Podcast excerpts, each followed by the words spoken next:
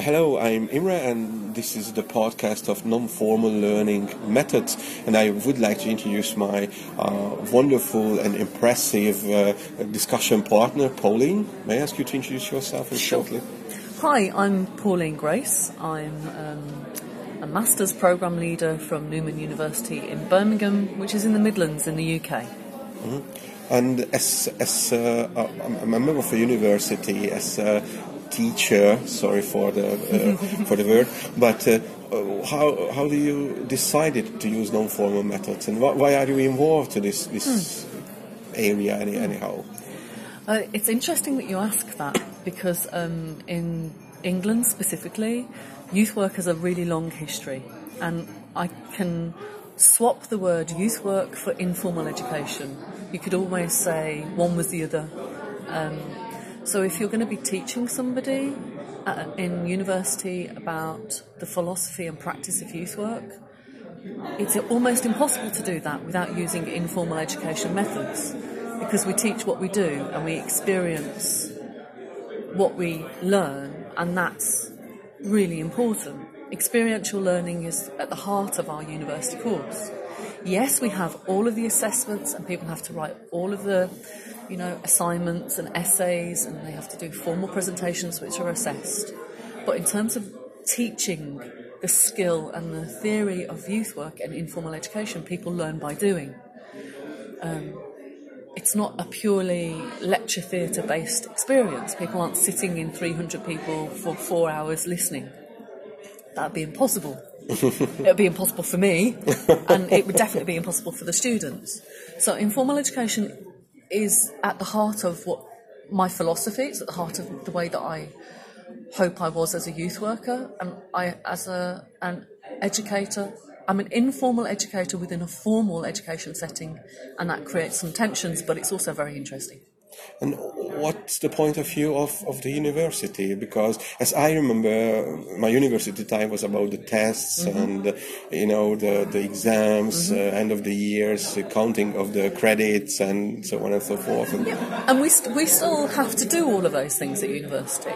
However, how we get students to that point differs.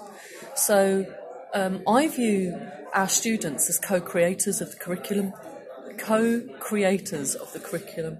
I have an idea about where I think we need to be going, and, and, certainly in the first and the second year of the degree, that's pretty laid out and, and uh, sorted. In the third year, we even ask our students to tell us what we want, what they want us to assess them on, and what criteria they want to be measured by, and what do they need to be able to establish that they've learnt by the end of that module. And so we move from a student being quite passive to a student being really active and taking respons- responsibility for their own learning journey. And as I say, we're co creators of that. So students will um, do their own research, come back and, and talk about that research to the group, and that will change the direction of where we're going.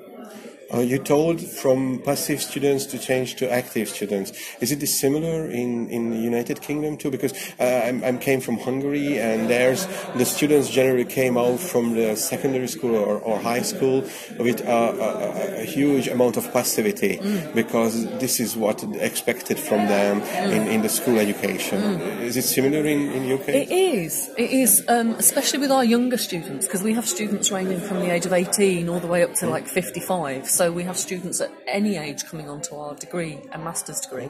And certainly the younger ones expect to be told what to think, told what to repeat, and want to know the answers to the questions. and, uh, and, w- and, what we specialise in is informal education and critical thinking.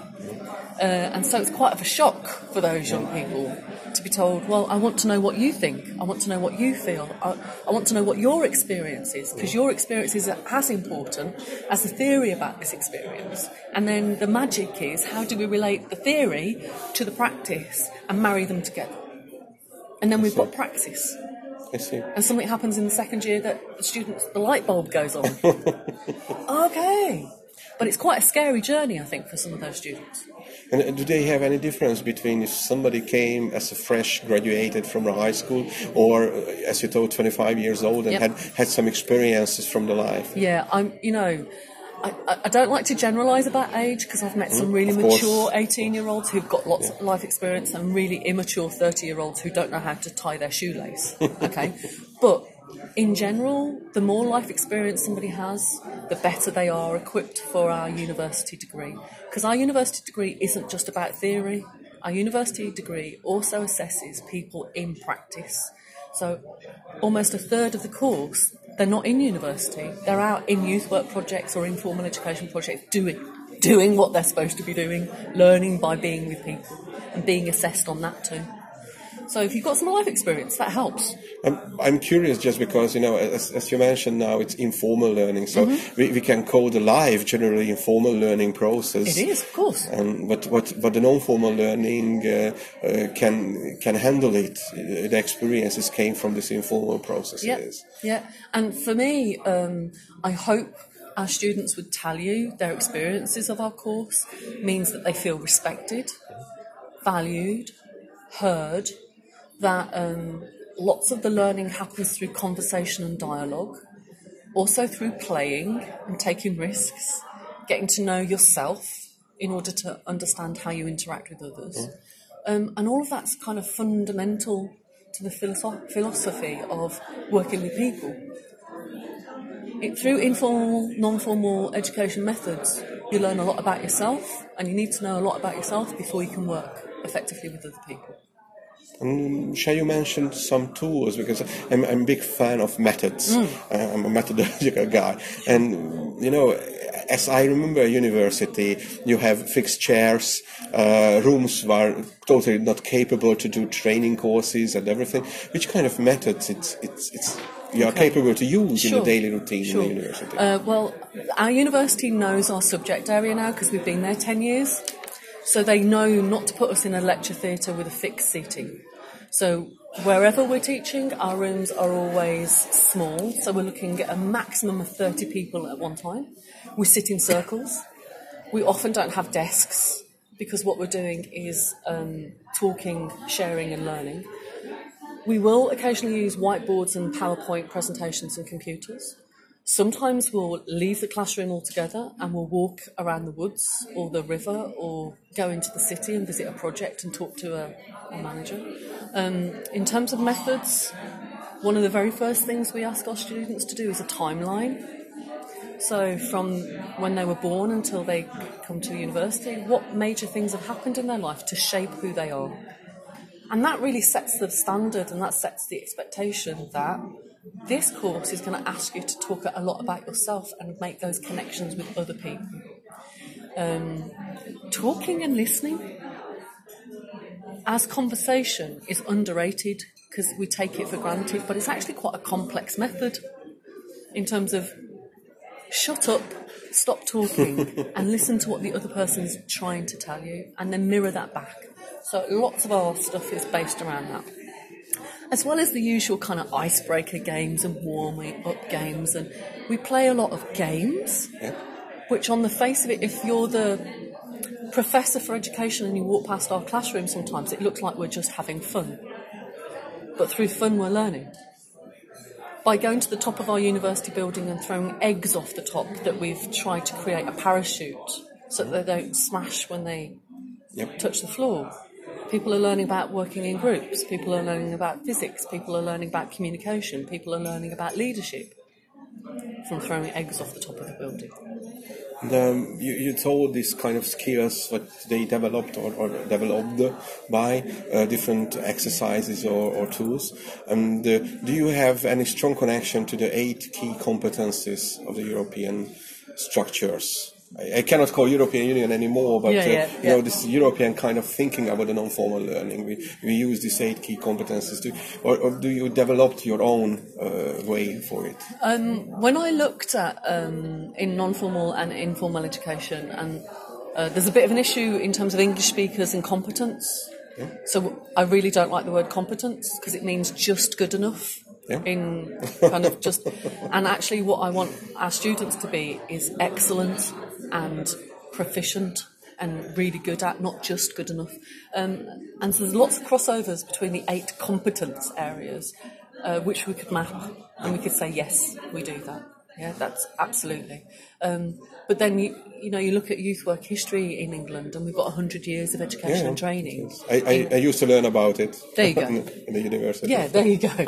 Um, so um, Settlements and whatever. Yeah, ragged school settlements, working in the community, Yeah. working in a grassroots way, not working alongside people rather than top down, uh, working for social justice and making, um, if there's an issue in the community, how can we work collectively to kind of solve the problem, challenging power and status, all of those stuff, right? And, and you can map that directly over the competencies.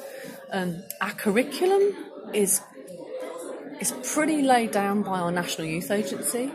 So our National Youth Agency say if you're at university studying this course somewhere in the UK, you'll cover all of these aspects. So how do you work with people? How do you build communities? How do you work in a management style with those things? Management style in informal education, really? Yes, of course. Well, how do we do that? We get our students to put together a project profile and to write an application for funders, and we bring in those funders, and they have to do their application live in front of funders. So it's real life. It's theory and it's action, and sometimes they get the money and they do the projects. It uh, sounds really practical. Yeah. As in, in real life, it's it can prove the the, the reasons why do you choose. But uh, I, I know two big uh, area what want to measure the knowledge, and one in in a official uh, educational area like universities. Mm-hmm. Yeah, they yeah. always want to measure the knowledge, and the other other area I, are the labor market. Mm. Actors because uh, of course if you, somebody knows you personally knows your knowledge but in the labor market it's so difficult you, Yeah. you have to write your cv Yeah. you apply for a job Yeah. and what do you think how capable these two area the universities the official education and the labor market Mm-hmm. Yeah. to, to took uh, this kind of measurement to, Yeah. to measure your the knowledge what you developed Yeah. by these skills Yep. It's a really good question, and actually, we have to tackle that question every year because we're a qualification, we're a professional qualification for youth and community work. So that's stipulated by the, the labour force. The labour force that tells us this: your students need to graduate with these skills and experiences. At the same time, they're also leaving with a degree or a higher degree. So the university says that the minimum required for a student to get a degree is this pass grade. And so uh, we constantly are working with the tension of practice and theory. We're constantly trying to relate one to the other. And interestingly enough, we attract non traditional students to our degree. By that I mean students who haven't done well at school academically but have got quite a lot of life experience. And they come in with really low expectations of themselves. And our course, especially in our university, in, make sure that those students leave with first class honours degrees, the thing that they would never thought they were able to achieve by using non formal and informal education methods, by working with their experience already and understanding their experts already in their own lives and working with people, and then amplifying that and relating it to the theory that we learn. So, our students will come in with the least amount of qualifications of everybody in the university, and they're within the top 10 of the percentage of students who graduate and go into jobs with high class honours degrees. So we work quite hard in the three years on their confidence, on their self esteem, on their belief, on their understanding that they're already very capable, very, very expert at working with people. Hey, it sounds so good. It sounds so good. No, just just to, to, to close our discussion, I have a really um, deep questions to you. What do you remember, and what was your first impression connected to the non-formal educational tools or whatever? Yeah, yeah. Um, I guess because I'm a product of youth work and non-formal education, so I went to youth club when I was younger. I didn't go to school. I hated school, but I went to youth club, um, and I remember that there were some main differences. The first difference was at school I wasn't called by my first name, and I wasn't able to call the teacher by their first name. And when I went into the youth centre, the youth worker said, "Hey, Pauline, how you doing?" and I said, "Hey, Stan, how are you?" And we were equals and I was really conscious of the power dynamic. And that was the moment the light bulb went on for me. That not all adults are the same, and that you can have adults in young people's lives that show them that there's a difference that they can make. And then I entered this world of youth work and non formal and informal education where we learnt by doing. And I was like, I want to do this for the rest of my life. And I have.